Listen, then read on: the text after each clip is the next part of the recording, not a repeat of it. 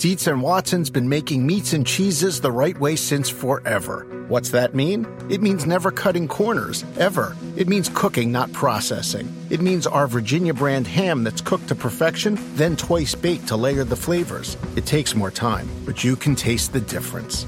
We come to work every day to do it the right way, even if it's the hard way. Because if it's not right for us, it's not right for you. Dietz and Watson, it's a family thing since 1939. This is the story of the one. As head of maintenance at a concert hall, he knows the show must always go on. That's why he works behind the scenes, ensuring every light is working, the HVAC is humming, and his facility shines. With Grainger's supplies and solutions for every challenge he faces, plus 24 7 customer support, his venue never misses a beat.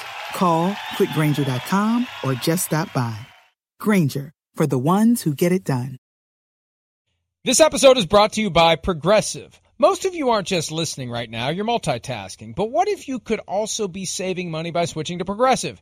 Drivers who save by switching save nearly $750 on average, and auto customers qualify for an average of seven discounts. So multitask right now. Get your quote now at progressive.com.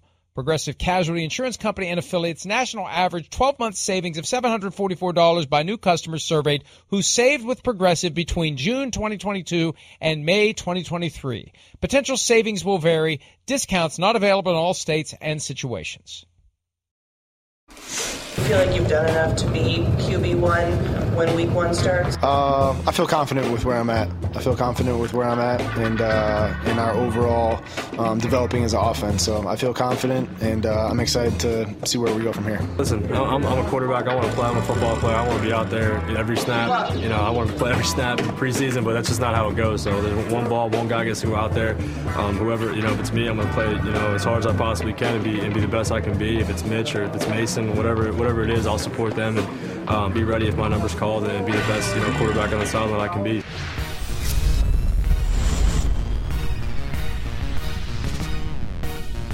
Kenny Pickett and Mitchell Trubisky after Sunday's preseason game against the Lions, which did phenomenal ratings because the Lions, hard knocks darlings. Steelers are the Steelers, and they have a quarterback competition, and they played starters for a half, and they are a nationally followed team, the kind of team the Lions are trying to become.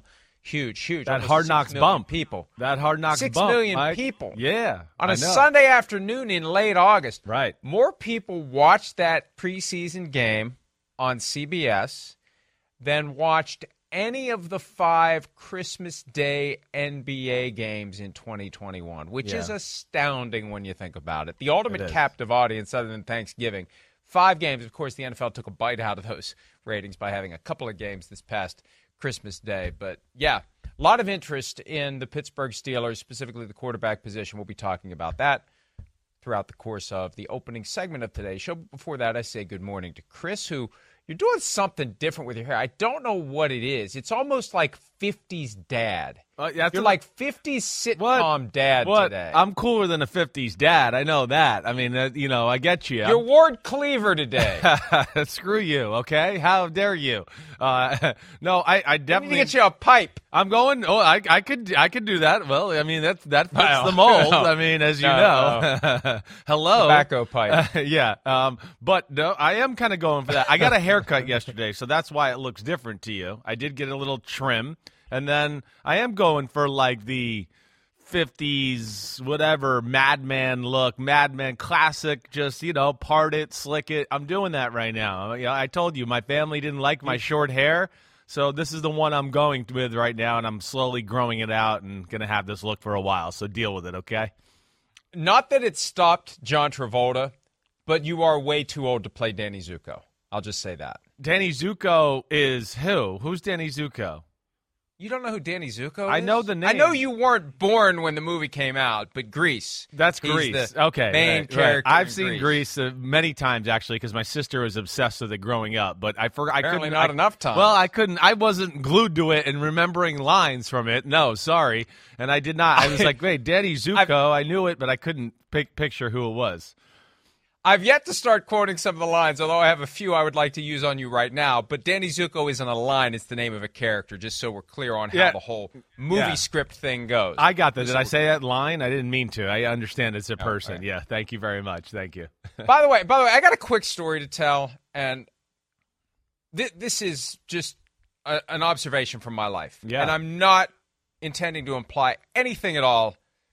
Well, that's When I say this. Yeah, that's a bunch of BS. I- we, we need. That's where we need the challenge flag right there. It sounds like some BS is about to come out. bear, bear with me. Bear with me. Um, we have an area in our house, and and I, I'll be transparent about it. Look, we we were fortunate enough, thanks to our partnership with NBC and the overall success of the website, we have a house that has a, a big safe in it, and it's a walk-in safe. It's a great place to go if like the stuff would ever hit the fan, fireproof. Right, it's a nice room. So you have a don't have safe to- room, like a safe room, not only safe. for all your piles of cash, where you know you apparently can hide money. You can hide yourself too, just in case. But but there's nothing of value in there other than the one thing that is regarded by every family, I would say, in this country, which th- they don't really exist in this form anymore. But I think many out there will relate to the fact that your photos, that's your most important thing. If the house is burning down, because nobody has cash anymore, and we don't have a bunch of jewels and valuables. I mean, what the hell? But You you got a couple cars you may want to steal, but go ahead and take them. I got insurance the the family photos are the most precious, irreplaceable things that you can have. Now we don't need them because we're we're carrying around our photo album Yeah. on our phone. Right. But a lot of families out there, older families, middle aged and older families, have photos. They're very precious, and you have a lot of them. When you've been married 28 years and you got a kid and you got nieces and nephews and extended family, and you get together for holidays and other occasions, you got a lot of photos. So anyway, I'm going somewhere with this, Your Honor we have a lot of photos, a lot of photos, and they're all very important to us. And I used to feel,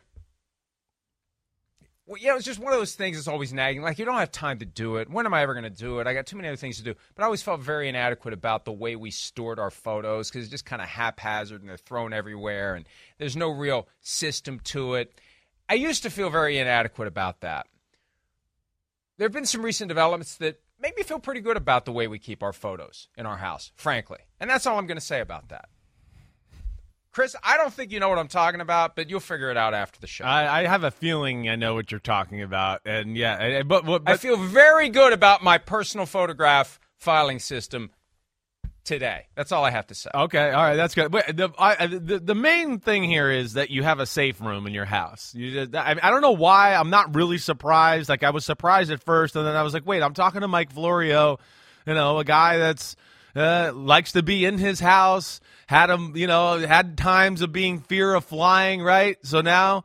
You got something in your. I mean, yes. I, I don't know. I, I'm shocked to hear it because I don't know anybody that I know that at least has admitted they have a safe room in their house. But that's cool, it's not man. really a safe. It's a safe that is large enough that you can make it into a room.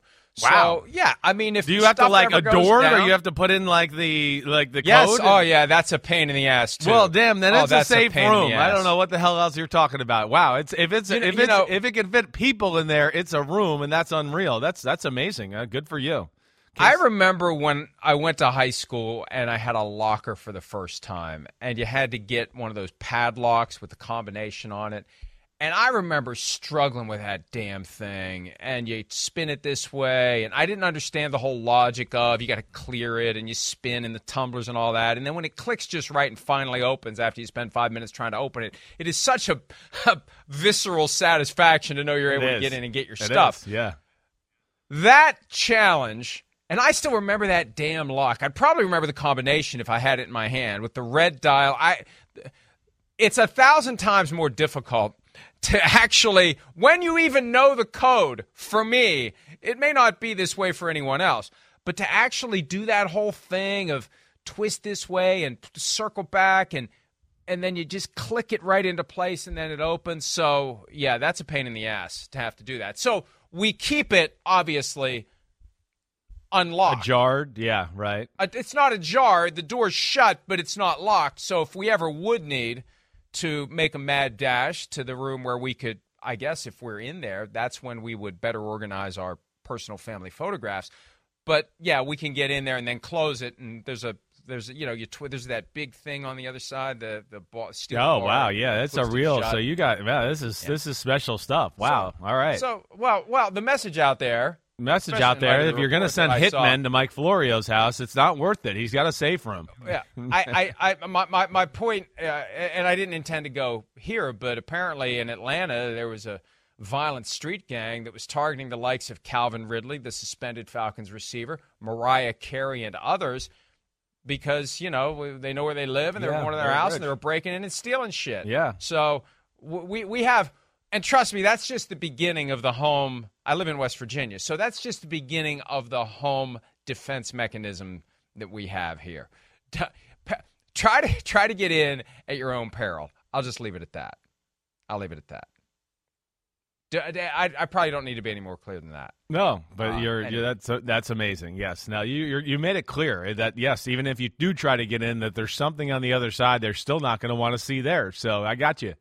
I got you. Um, all right. So, uh, uh, what are we doing? Oh, we're doing a TV Football. show and a radio show. Peacock, Sirius XM 85. Hello to our good friends in the UK and in Ireland, and they are enjoying the program or not on Sky Sports. And hello to the often neglected but ever increasing podcast audience, whenever, wherever, however you may be listening. We appreciate you very much, and we are here to inform, entertain, and enlighten at least we try. Whether or not we achieve it is a different issue altogether. Okay, we started the show some 10 minutes ago. Sorry.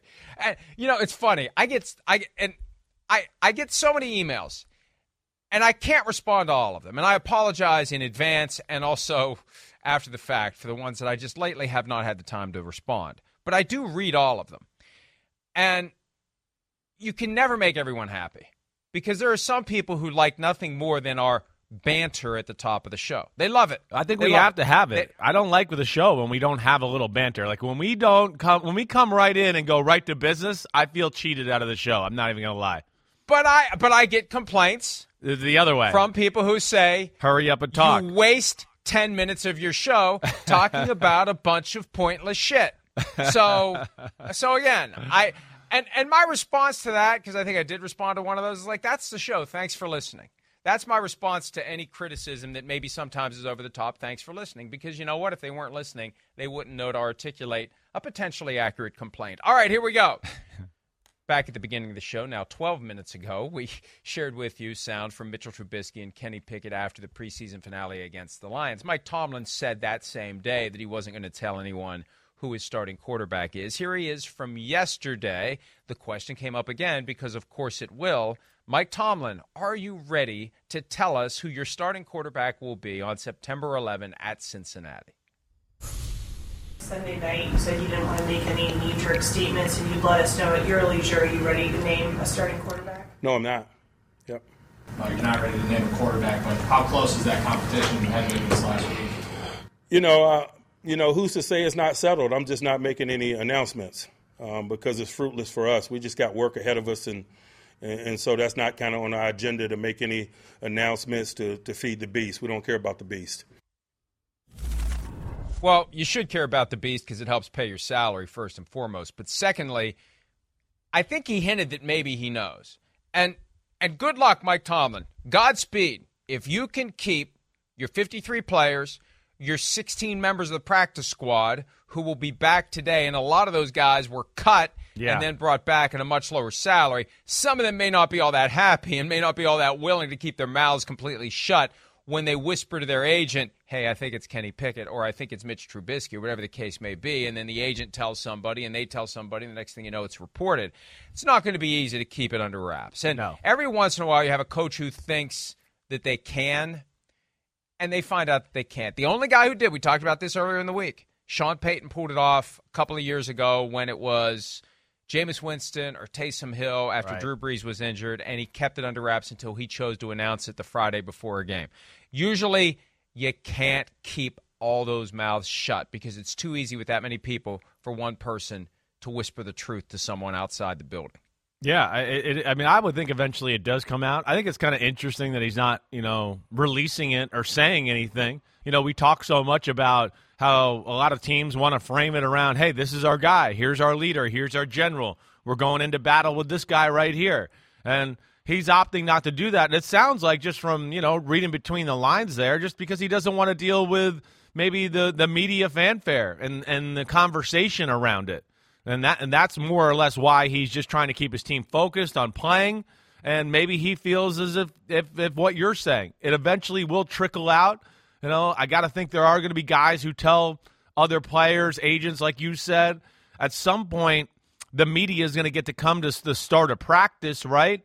And maybe be able to, to kind of figure things out there, especially if it starts like the, the first drill quarterbacks do a lot of times in practice is quarterback center exchange, right? Practice a few snaps, right? A few new calls that you might have in the game plan.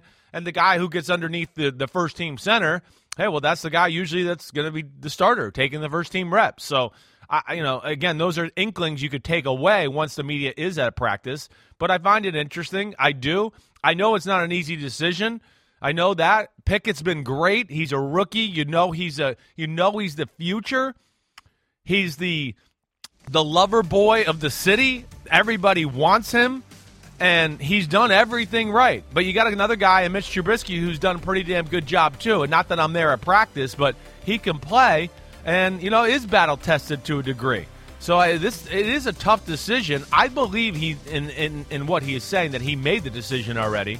Uh, I, I, would think that he's got a, at least a 95% idea of who he wants to play out there, but we'll see where it goes. I'm still in the land, Mike, and I don't know where you are, that I think it'll be Mitch Trubisky when all's said and done, but I don't think he'll have a, ver- a very long leash uh, w- with that.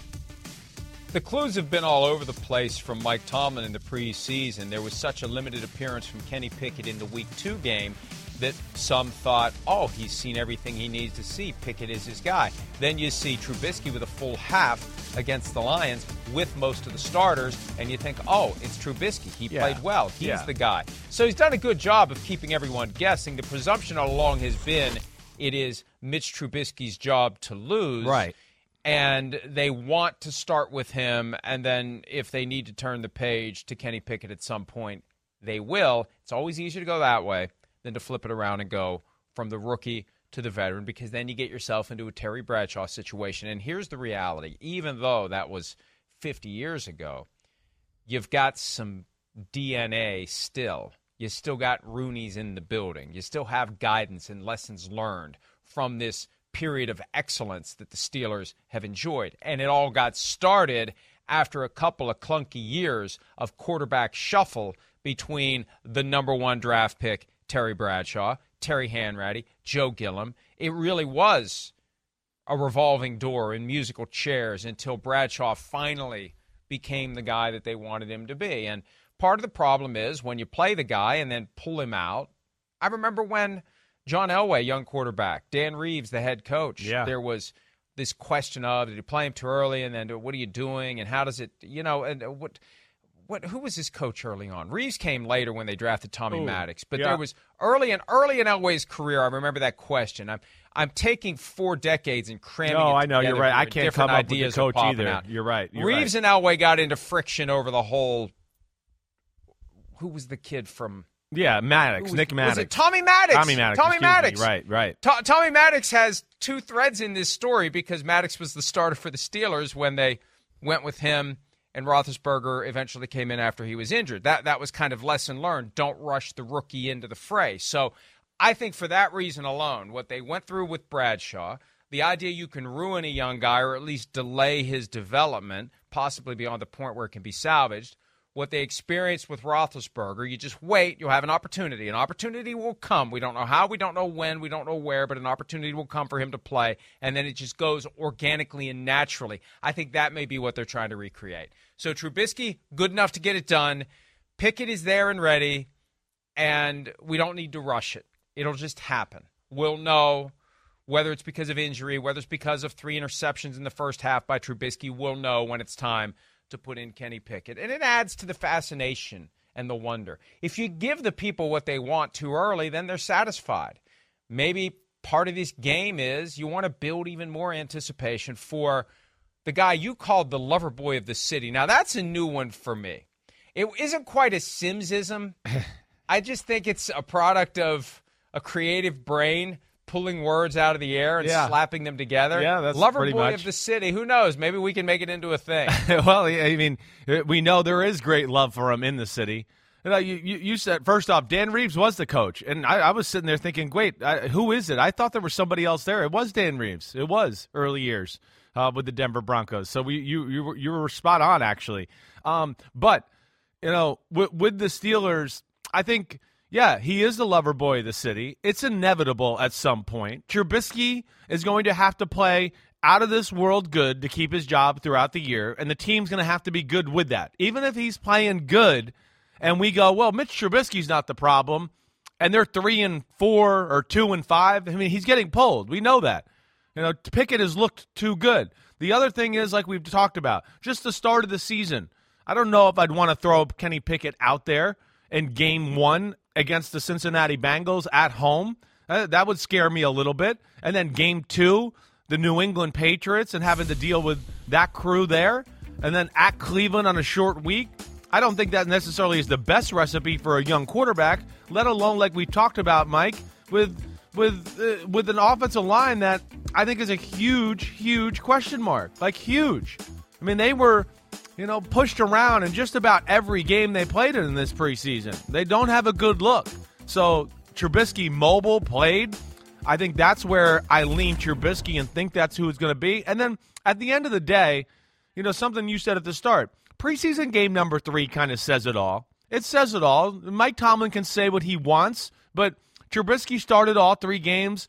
We have, you know, uh, uh, nine nine out of ten first team reps and practices all through training camp seem to have gone to Mitch Trubisky, right? So that's where I go. I think he just kind of avoiding a media storm here for a little while. It just doesn't want to make it a spectacle. He's trying to get a team that's looked at as the underdog. Underdog, it is getting them ready for a big time fight to start the year against the Bengals. And I don't think he wants this to overtake his locker room and taking away the focus on the field and what we got to do there. But I, I think the star, or you know, we can we can glean into the fact that I think it's Mitchell Trubisky. I think all the signs are there that that he's the guy and will be starting Week One. we also can glean, not just gleam. Gleam, glean. There's a gleam, Close man. enough. Close enough.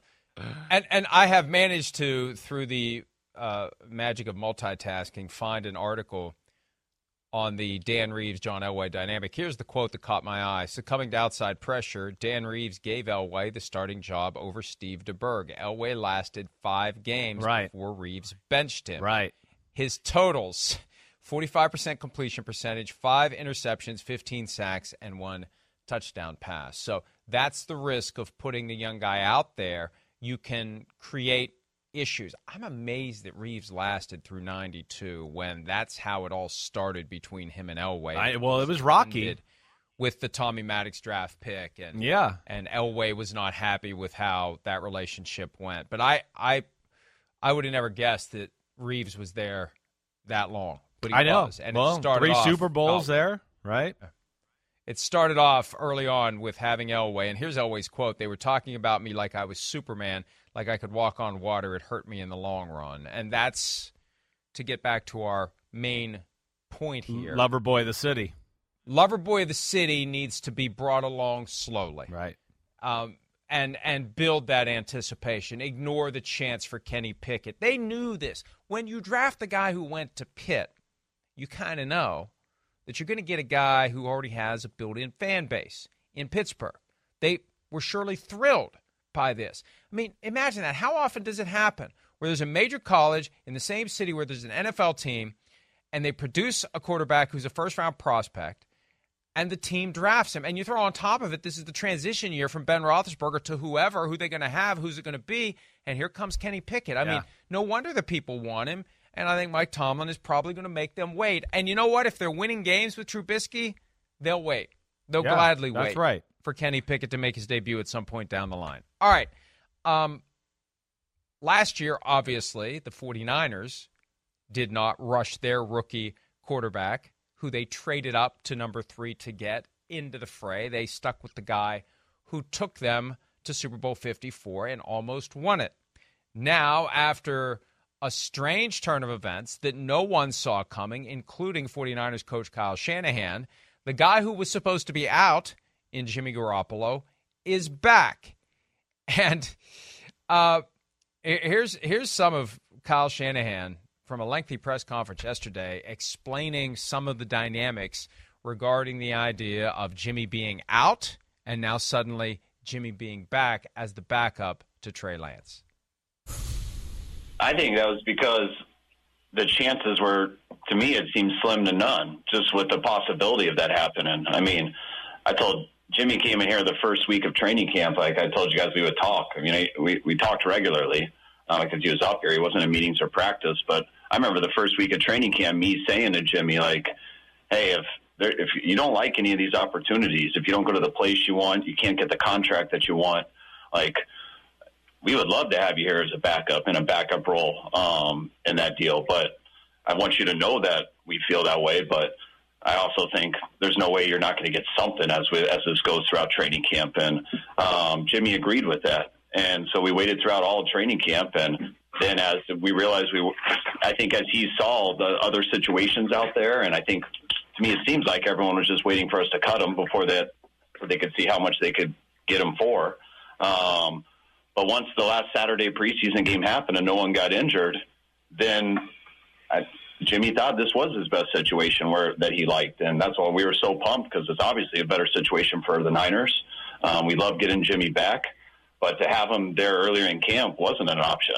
I mean, we weren't going to put him out there in practice um, for his sake and for our sake. I mean, he was on a $24 million contract and he was going to go somewhere else, um, but none of that came into fruition, and which we would have ended up having to let him go under that current deal. That that wasn't an option.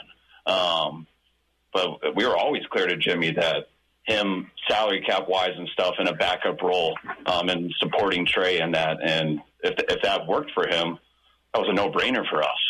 We just didn't think the chances of that were happen were, were going to happen, and um, it ended up being that way. And um, so when it was all said and done, even though it was pretty shocking to us, um, we thought it was a win-win for both sides.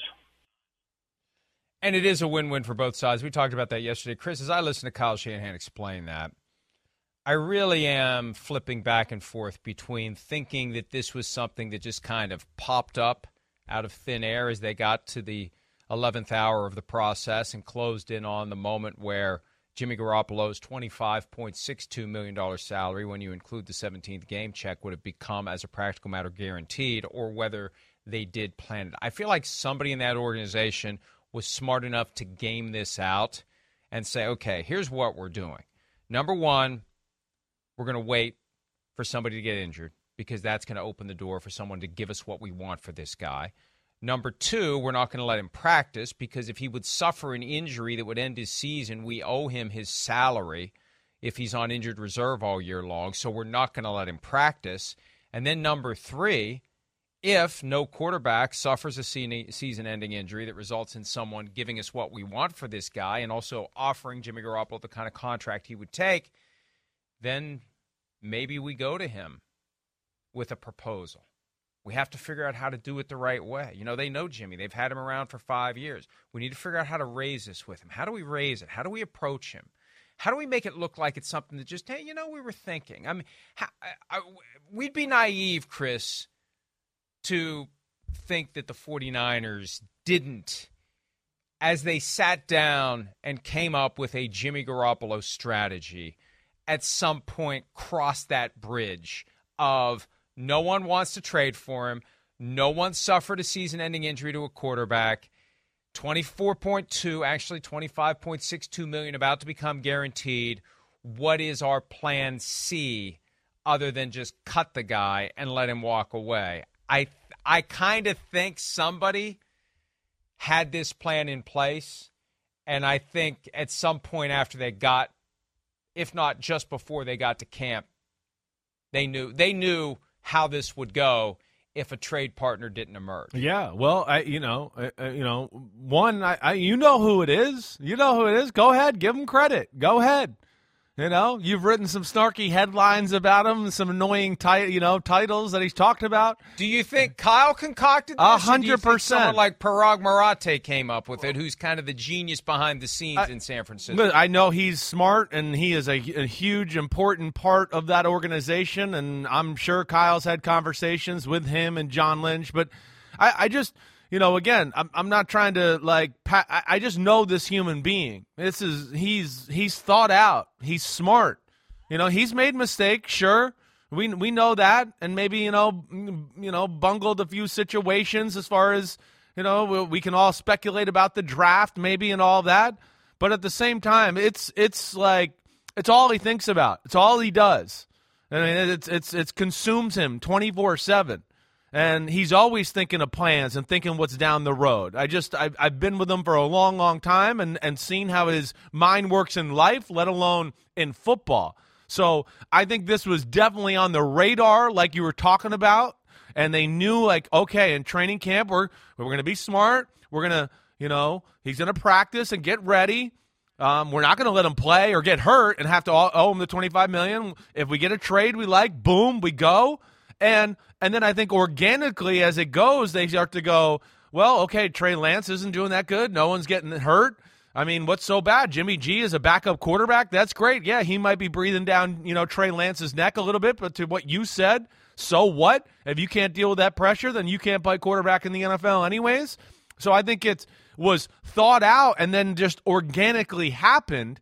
And that's where, uh, you know, again, I know you've thrown around Shanahan could maybe be the next Belichick. He's that type of thinker. There, there's no question in my mind. And you know me, I'm friends with other coaches in football. I wouldn't just throw that out there about any of my friends.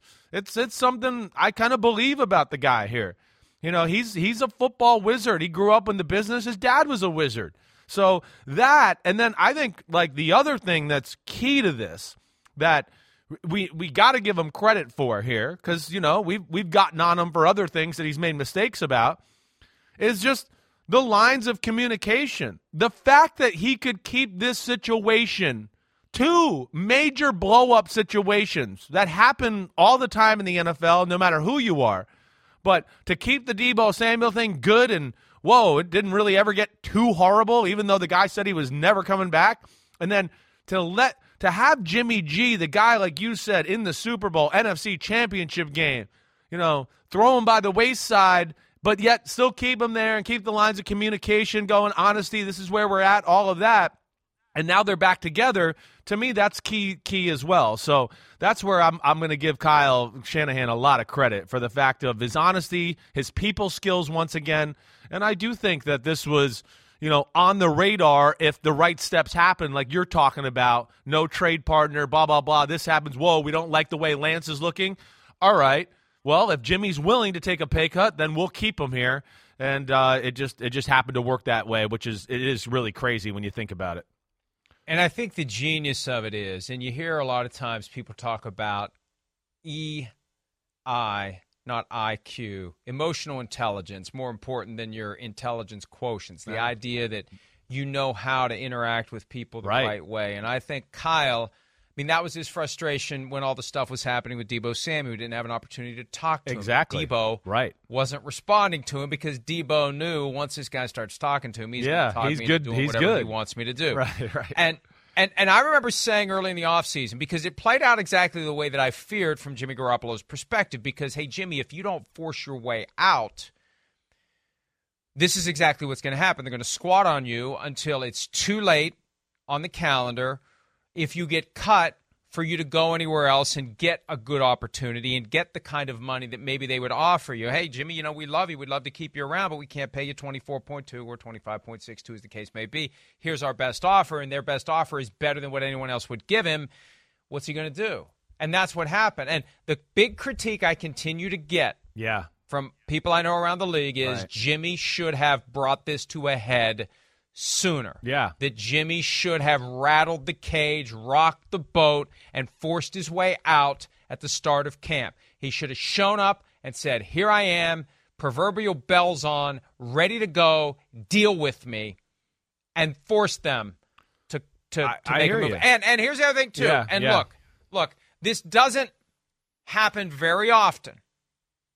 But plenty of agents do this, and I apologize if this is going to be regarded as a criticism of Don Yee or Carter Chow. However, one of the most important terms you can have in a long term contract that covers multiple years, when you get to the out years that have no guarantees in them whatsoever, you put a pooper get off the pot clause in the contract at the start of the league year. A $5 million payment due the third day of the league year. $10 million of the salary becomes guaranteed third day of the league year. Plenty of veteran contracts have that now. If you have that in there, what does it do, Chris? It forces decisions Sure. early. Because the way this played out, Jimmy had nowhere else to go, and the 49ers had no compulsion to make a decision based on a deadline. John Lynch said it last week. Deadlines drive action in the NFL. We all know that. You create a deadline in March, so if he is going to be gone, he's gone at a time when he's out there as the teams are making their plans at the position in the offseason. Not in late August when the depth charts are set, although we will talk about this later in the show. The depth charts are far from set at No, quarterback that's for right. multiple teams. Right. But but at backup, not at starter. Yes. And you get out there in March, you got a chance to be someone's starter. No, no, no doubt. I, well, this is where it's, in, it's interesting to me. You know, again, you know, first off, he took some of his leverage away by getting shoulder surgery, so that ruined it right there. Right, so that was his own doing. He couldn't bring anything to a head when you go, wait, no, I'm going to get shoulder shoulder surgery. He could have done that if he opted to kind of wait it out and then you know played hard ball. And there we, we know that there was teams kind of interested at that point, calling, talking, blah blah blah. So when he did that, I think that ruined everything as far as off-season movement. And then when you get to training camp, I, d- I don't think he was 100%. It didn't sound like it. So he probably wasn't willing to go like, wait, I want out of here and want to go somewhere and start off somewhere new and not really be able to, you know, do anything for three weeks and go there. I think he was, hey, I'm going to buy my time. And I think when you couple that with the fact that at the start of training camp, Mike, and you correct me if I'm wrong here, you know, I don't, Jimmy's, you know, as far as football's concerned, he's been with New England and the 49ers. Damn, he's been with some smart guys. I think he probably was looking at it going, "Well, wait, what do I want to force my hand to here early in training camp? What what what's the what's worth forcing my hand to go to? What place is there that I go, "Whoa, I want to force my hand cuz I want to get there." So that never came about. And then the trade and the injuries, that never came about either.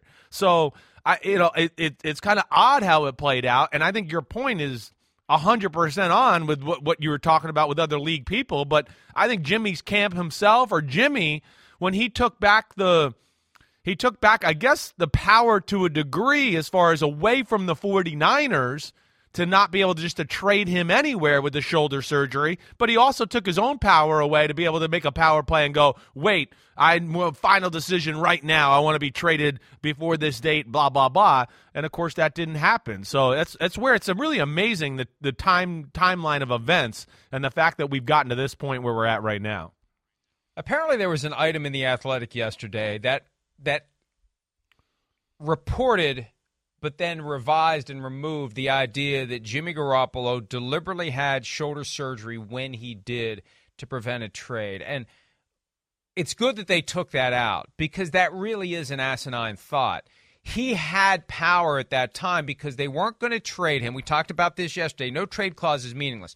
You're not going to trade Jimmy Garoppolo to a place he doesn't want to go. And if I'm Jimmy Garoppolo and they're going to trade me to a team that is going to take on the last year of my contract at $25.62 million, I mean, they're not going to come to me and squeeze me in August to take less money once they've given up real value for the last year of my contract. Or they're going to give me a new contract on the way through the door that makes me happy. Right. So he didn't need to have shoulder surgery at a strategic time on the calendar to have power to prevent a trade. He had all the power he needed to prevent a trade. And this idea that if that's even true and it slows down his preparedness for training camp and all that, that no, no, no, that that's if if that's true, then he's just dumb. Well, I- or his agents yeah. are dumb. Well, yeah, because they didn't need a surgery to keep a trade from happening. All they had to say is.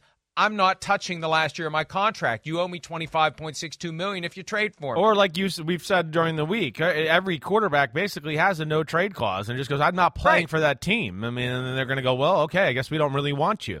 You know, I think you know, I, I included.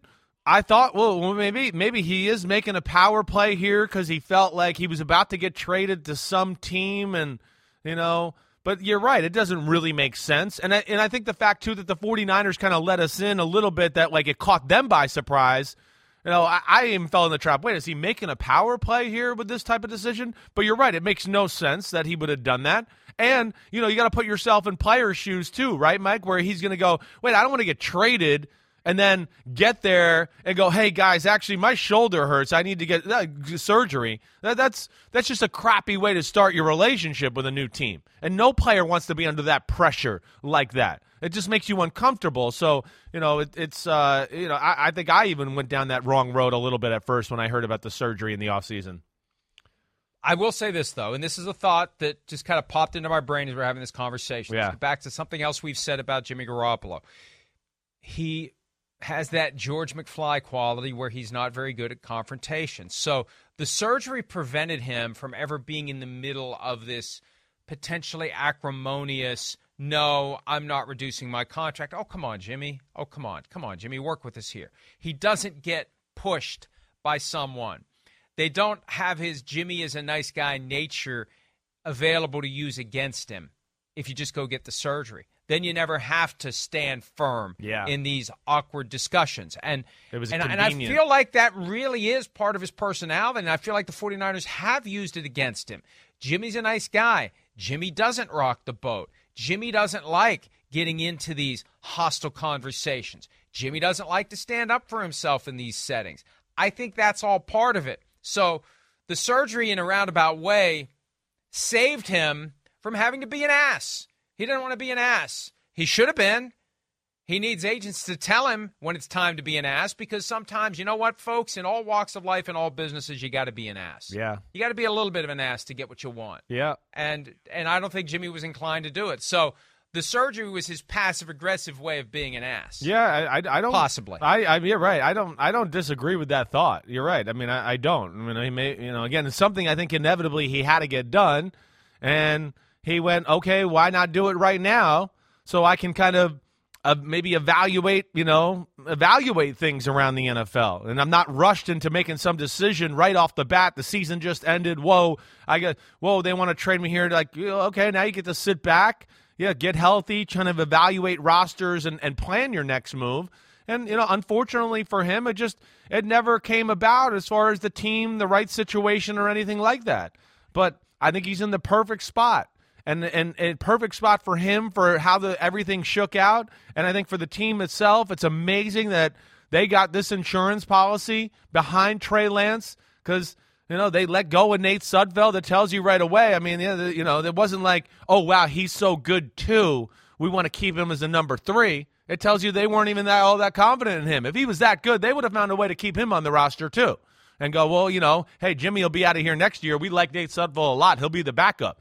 So they didn't. The one, it covers the backup situation. Two, it covers the quarterback situation, the starter, if things are shaky. Or again, you know, I'm not trying to put a hex on anybody, but the guy played in two games last year and got hurt both times, like significant hurt. Not like oh, he just got a little banged up. Like whoa, his and got hurt in the preseason and too. got hurt in the preseason too. So like to the point where oh, the game against the Cardinals, the knees hurt and he couldn't practice for a few weeks.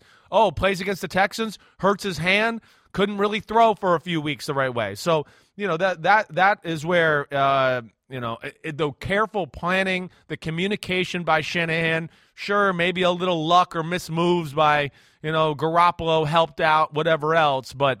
Um, I, I, do give Kyle a, a, lot of credit, and I think it's put their team in a, in a much stronger position than it would be if Jimmy G was not there. That's the other side of this magic trick, getting Trey Lance to understand it's not about him. It's not an indictment on him. It's not a vote of no confidence in him. It's not a reflection of any concern that he may not be the guy. Here is Kyle Shanahan from yesterday's media conference talking about whether this development changes in any way, shape, or form the fact that the 49ers are Trey Lance's team. Not at all. I mean, that's why Trey's our starting quarterback. I mean, I, that's why Jimmy wasn't an option unless he came in as a backup role. And that didn't become an option until it was clear that, at least so far, that no one was given the exact as good of an opportunity. Um, but yeah, this doesn't change anything, and I just feel it gives us uh, makes us a much better team and doesn't hurt our cap like it would have. We feel very strongly um, given the keys to Trey. We felt that at the end of last year. Um, we were really excited what we thought that could do for our team as a whole, and we're excited about everything he's done and all these opportunities he's gone throughout this offseason. And I can't wait to get him started on our team in week one. And having Jimmy there as a backup um, makes us feel really good because we have a very we have a starting quarterback as a backup, um, and he will. The rest of the league had a chance to get him, and I'm just so feel so fortunate that he's still here in that case. And and in no way has that hurt our team. It's it's only helped our team. Now, no, look, he's saying what he has to say. The, the reality is, Lance potentially is going to be a little freaked out about this. He's going to wonder in those quiet moments, is this about me? And maybe it is about him. And maybe he knows it. And maybe this is the challenge. We said it yesterday. You mentioned it earlier. If you are going to freak out and crumble because there's a veteran quarterback there who gives the team protection against you stinking, then just go out and don't stink. yeah. Do do what do what Tom Brady would do. Do what a high end competitor would do. If you're ever going to get it done in a Super Bowl or in a game that takes the team on the path to a Super Bowl, you're going to be able to deal with this. This Yeah. is nothing. Yeah. Go out and prove that you're the guy. Use it as motivation. Get pissed off. Sometimes it's good to get pissed off from the standpoint of of being a better competitor and doing your job better and wanting it more and and being laser focused because you're laser focused due to the fact that they've pissed you off. So they're trying to protect themselves Yeah. while also get the most out of Trey Lance. And again, Kyle Shanahan, I'll defer to him on this. We'll see how it goes. But Lance is, as I said yesterday, he's either going to step up or he's going to step off. It's all up to him at this point. Yeah, it, it is. And, and, you know, hey, it, this is big boy football. It's a man's game. This ain't band camp. This ain't pee wee football. You know, teams got to do what's best for the team, not always coddle the star and make him feel good that way. Shanahan's doing what he thinks is best for the whole organization. He said that early for the 49ers. This was the right thing. And, you know, hopefully Trey Lance can rise to the occasion. And the one thing I know with Shanahan, just like he said there in that, that little that last clip we played there, he's gonna still build up Trey Lance here. He's gonna still, hey, listen, we, we believe in you. You're the man. It's- I know Jimmy's here, but we still have given you more signals that you're the man than not. So let's not forget that. And I think that's very important. Hopefully Trey Lance can realize that. And and also realize that there's just no free passes in the NFL. We were just talking about John Elway, definitely one of the five greatest quarterbacks in the history of football. Nobody would disagree. And they were trying to screw him over in year 10 of 9 of his career for Nick Maddox. So, you know, when you're in the NFL, the shit's going to hit the fan no matter who you are at some time. And you got to answer the bell and say, hey, you know what? Up yours. Here you go. Boom. Let's do it.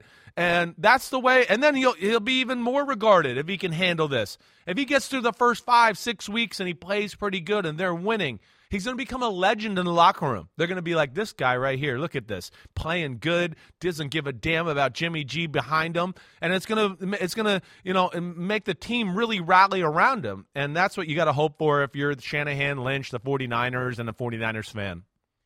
You don't get coddled until you show that you deserve it. Now, Exactly. your draft status gives you a certain amount of deference, but not as much as it used to. And I think that's part of what the 49ers had to mentally process as part of this effort to keep Jimmy Garoppolo around. You know what? It's possible Trey Lance isn't the guy. It's possible we were wrong. Happens all the time. Happens all the time. We ultimately invested three first round picks and a third round pick in a guy that, like every other guy coming into the NFL, is a roll of the dice. There are very few can't miss prospects, and sometimes even the can't miss prospect ends up missing. We need to be ready for plan B. And if having plan B in place makes it even harder for plan A to remain plan A, all the more reason he's not plan A. Mm-hmm. That's it. That's the easiest football decision to make. You put a guy under pressure. No one has anything handed to them. They earn it. Very few people in that business walk away on their own terms. Eventually, they're all going to get pushed. Maybe Tom Brady won't, but eventually, Even he did. 99% of the players are Right. getting pushed. He got pushed out of New England. Yeah, well, even think about Jimmy Garoppolo. He it's, he's three Super Bowls won. He went to two others and lost. was in the AFC Championship game against the Ravens, was in the AFC Championship game against the Broncos, and they came away going, I, I don't think he's all that special anymore. He he's kind of plays the numbers game and checks it down and doesn't make a lot of big throws and the system's got to deliver stuff for him all the time. And then they drafted that guy, and they got whooped by Kansas City on that you know Sunday night game, and it was on to Cincinnati. Monday night, 40, 42 to right. 14 or something. And like Tom that. and Tom Brady was like, "I'm going to go full mass hole on you here now. Here we go." And he changed, and he started throwing lasers all over the place. And then, you know, even got in the deflate gate thing and all that and whatever. But still was like, screw you. Going to go in the Super Bowl. The balls will be deflated. Uh, uh, they'll be inflated the proper way. And I'm going to beat the best defense we've seen this decade at this point. So it does take that attitude. It doesn't matter who you are. You just, yeah, if you won a few Super Bowls, you might get a two, three years of Graceland. But I mean, even me, look at me. I played for the Tampa Bay Buccaneers. It was year two after they won the Super Bowl with Brad Johnson. And I was breathing down his neck to be the starting quarterback. So it just there's no free passes in this league, and and it's it's not easy. And and Trey Lance is he's learning that right now. As much as I love the sound of two, three years of Graceland, I assume you mean grace period. Grace period. I assume yeah. that's what you mean. I did, but Although I, I that might have stumbled do. into something there. Yeah. I really do like two to three years of Graceland. Hey, Now that you got Graceland, the, Elvis family's Presley there, the drinks are flowing, the drugs are flowing. It's Graceland. They got the go karts out in the front yard. The, the, Right. I, I, you know what? My wife and I watched the Elvis movie last Yes. week, yes.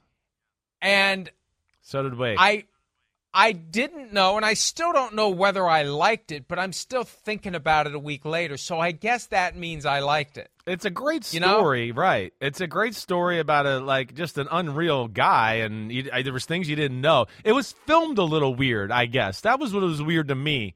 That's the Baz Luhrmann. It's I know it's busy, the Moulin Rouge, right? Right? Yeah. I know. So I guess I didn't love that at first, but still a great story. And man, I just didn't realize some of the stuff he kind of went through and had to deal with.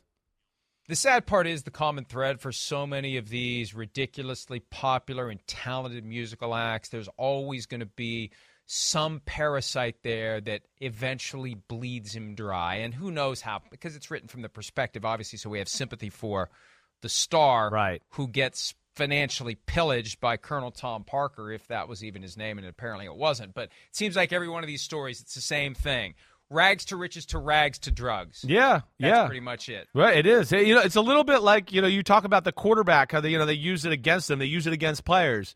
You know, I think you look at star musicians like that. He's just like, I just want to play music and, and make music and entertain people. You guys figure out this other stuff, and then they get down the road and go, wait, I've made so much great music, I, should be sitting on a billion dollars. And they go, what? I don't have any freaking money.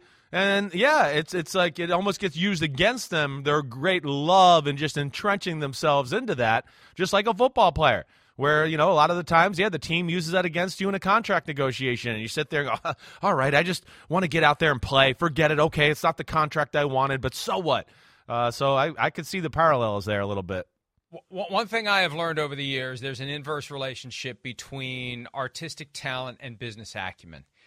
You just eh, th- there are very few that have a high degree of both. Some do, Yeah, Some do, me. and some acquire it by learning it, right? By getting burned.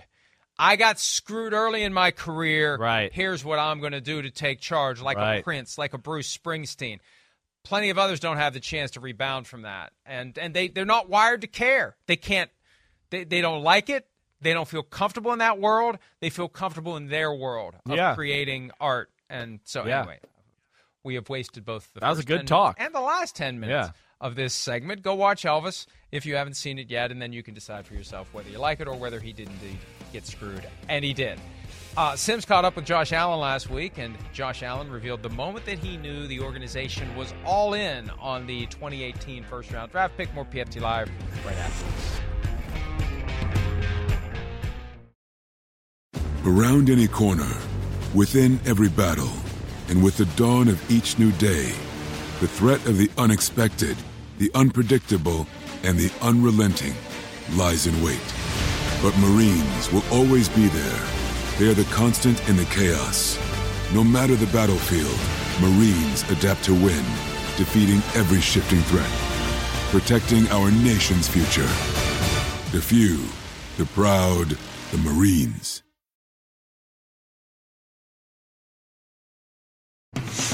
One time it did hit me was obviously during the match. Right. You know, playing in, in that little golf deal with Tom and Aaron, who Yeah. quarterbacks I've idolized my entire life, Right. looked up to, and then playing with Pat, who we know what he's done so far in his career. Um, so that that was a little surreal to me, and I kind of even leaned over to Pat. I was like, "This is freaking crazy." so, and he he felt the same way. Yeah. Um, but again, like there's so much work to do and so many more accomplishments, you know, that I, I want to accomplish, and I want to bring a Super Bowl back here to Buffalo and, and allow these fans to enjoy that. So we got work to do. Did you learn anything with those guys? Just play, being out there with Rodgers, Brady, Brady giving you, calling you a little chunky. How dare he? How dare he? How dare he? He won't race me though. no, he won't. He won't. Definitely not. He won't tackle me. he won't do that He either. no, he can't. I'll, I'll give you the edge there for sure. Boy, I would pay a whole lot of money to watch Josh Allen and Tom Brady go for a couple of rounds. I think Tom Brady's smart enough to know that. Uh, Yeah, he's not going to win that one. Josh Allen. right? Yeah, don't don't mess with that guy. He's just uh, he's such a naturally big, gifted guy. He's got a great charisma, just like you know we see with all these quarterbacks. I know you get to talk to a lot of them, you know, during the years on Sunday after games. You, you know, you you can just tell the ones that the, the stars have a certain charisma about them. Where you get off the phone with a Mahomes or a Burrow. I've seen you do it. Mahomes, Burrow, Josh Allen. And there's just an energy in the way they deliver things to where you just go, you know, hey, the other quarterbacks I talked to were cool, but these guys just have a little something more about them. And yeah, that's they got a little something more about them on the field too. That makes them special. And he's certainly one of the the special ones we got in the league right now. What I think the the nicest thing I could possibly say about those three guys, Allen, Burrow, and Mahomes. Mahomes, Right. Success at an early age did not change them. Right, right. They're still the same guys that they always were, and that's very refreshing to see, and that's a testament to their character because it's too easy and it's too tempting to suddenly act big time. And nah, I'm not available. Nah, nah, I'm not. T- I'm not. Nah, or or being very brief and Yeah. uninformative and Right. unhelpful. They, they they they get it, and Allen gets it. And every time I see you next to a guy like Josh Allen, it, I understand how big that person is because, as I would have been reminded if I'd actually gone to Stanford on Monday, you're a big effer, and Josh Allen's an even bigger effer than you. He is, and he's wearing like you know baggy clothes right there. I'm, you know, it's he's he's just a naturally big, strong guy, and we get into that, like his workout regimen, kind of what he does there a little bit. Um, he he's he's not like totally obsessed with lifting weights. I'm not going to give too much away here as far as he gonna, I'm going to make people listen to this and watch it, but uh, it's just natural, God given ability, big guy that's naturally big, doesn't have to work on it, and then has the work ethic and the drive to be great. And that's where you go, okay, well, the stars have aligned here. And that's where you get in the conversation of is he the best player in football? Is he the best quarterback in football? And to me, yeah, him and Mahomes are the best in the sport right now. I think they're kind of on another level from the rest of everybody. That you could put them on any team, any system, and you're going to go, they got a chance to win because they got that guy. It, it's kind of like LeBron James in basketball. It reminds me of Aaron Aaron Rodgers 10, 11 years ago, where you just go, oh, the defense isn't that good. They they don't have a good O line. Oh, but they got him. They'll they'll still probably be in the AFC Championship. And that's when you know, to me, you you're you're really special. Is when you can kind of conquer all of that, no matter what. They got a guy with the skill set who can make something happen when it all goes to hell. Definitely. That's the key. Play that was called isn't there.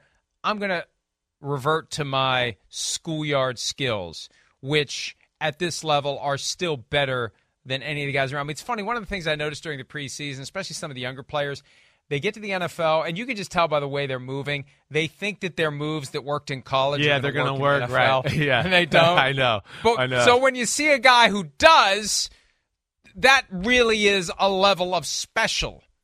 It's one thing to be the man among boys. This is man among full grown men who can move as fast as you. And if you can juke them and outflank them and get to the edge and not have them track you down, you really got something going. And that's what these guys have. All right, to pay off our tease from the last segment, here is Josh Allen explaining to Chris Simms the moment that Josh Allen knew he had the full faith and trust of Coach Sean McDermott. All right, you brought up McDermott, and this is like something I find like so. You said how you knew they liked you because they traded up for you, but also like he's a defensive coach, and I was Yeah. always like, I wonder if he'll really ever go all in on the offense and Josh Allen and just let it go. When did you know like you he had your back? Like he was he was going to break the mold of the defensive coach, like a Tony Dungy with Peyton Manning, and go, you know what, this dude's real. Let's just go and attack with it. Yeah, I think part of season three, you know, he had talked to me and just said like, hey, like, he told the captains like, this is your team. Like here, I'm giving you guys the keys. Like, if you guys want to talk in meetings, like if you guys want to say this before games, like, you guys do you. And like, when you're on the field, like I trust you implicitly. Like, take care of the football, score points. That's all that matters. So, Right.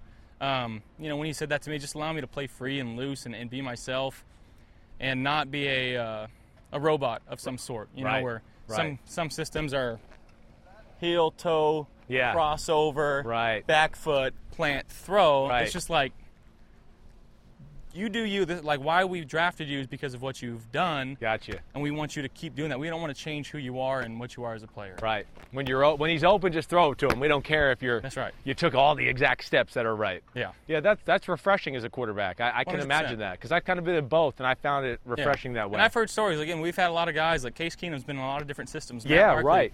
Been in a lot of different systems, and like to hear stories about how their systems were, how concepts were ran, were ran, and they're getting here and like, dude, this is this is awesome. Like Right. the respect that the coaches give us here, the leeway on the field of like, hey, like just figure it out. Yeah. Like it makes you feel like a grown man playing football. Right. You know, and that's that's what we are. We're grown men playing football. You gotta let us be grown men. There's so much in what he said that explains why Russell Wilson isn't in Seattle anymore. This is Right. exactly what Russell Wilson is looking for. And for all the people out there who, whenever I say Wilson wanted to play for a team where the offense runs through him, and they say every offense runs through the quarterback. Well, no, it doesn't. The Bills decided after the first two years with Josh Allen, he's good enough, he's smart enough, he's talented enough. Just let him go do his thing. Let this guy blossom. He knows what he's doing. We don't have to micromanage him. We don't have to make him fit into our system. We'll make our system fit around him. That's right. That's the key. Not every guy can do that, but when you have a guy who can do that, Yeah, can you recognize it and do it and let him go? Right, exactly. It is. And, and I think it's one of the unspoken things about Josh Allen is his brains and that aspect of him. You know, we all look at him and go, "Oh, you know, he's just a big lovable guy who makes plays and you know, it- but but this is a guy that's extremely intelligent. You talk to anybody. I, I just know even in the pre-draft process, the teams that did like the advanced psychology stuff, Josh Allen was like blew it away. Where everybody was like, no, this is the smartest guy of the group. He's the guy you want leading your team. So it it all is there. And you know, to what he's saying there too, and, and what you're saying, it, it's that's why it's one. They're hard, not you know, they're not hard not to root for up there in Buffalo because of the way the people they are for one, and the way they approach their job. You know, McDermott having the, the, the foresight or the vision to go, wait, I'm a defensive coach and I want it to be about my defense, but whoa, I got a guy here that's just out of this world freaky, like as talented as any quarterback in the history of football, has that type of talent. Let me maybe not play the way I wanted to play because I got this guy. So I give him a lot of credit there. And then, you know, that last aspect he, aspect he talks about, or the first thing he talked about, just you know, being the robot and everything there. Yeah, there's there's certain systems where, you know, Mike, you this play we want a seven step drop, and when you get to the seventh step, if the first read's not open on the first hitch, we want you to go to the second read, and on the but you're going. There's so many times in those type of offenses where you drop back, you take a seven step drop, and you go, okay, well, I'm hitting step seven, the guy's not open, but I can see he's gonna be open, so I want to take another hitch or two because it's about to happen, but you know, you throw it in practice and it gets completed, and then the coach goes, "Well, why? You know, you're on your you're on your second hitch. Why? Why did you stay there? You got to stay true to your feet." And you know, I wanted to always in some of those systems, and and got to be a part of a system that he's talking about with Josh McDaniels a little bit, where it was like, "Wait, I I played enough football here to where I, I knew that guy was coming open." You know, screw your exact steps formula. We got a 20 yard completion here. What are we going to leave it there just because we listened to the steps and we took the check down for five? And that's where I think that's really cool about that offense, McDermott and Brian Daboll and, and what they kind of entrusted into Josh Allen.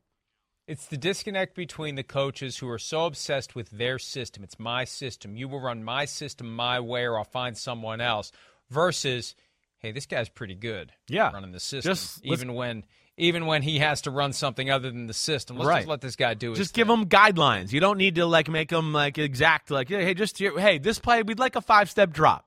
You know, but it doesn't need to be all right. Five step drops, small three, big two. Now you know when you hit five, first eh, That, that, that, that to me, that day is over to a degree. You know, you want some semblance of that just to give some of your young guys a little bit of a clue on the plays. But yeah, like to what you're saying, you got to every now and then look at it and go, wait, this guy's really good.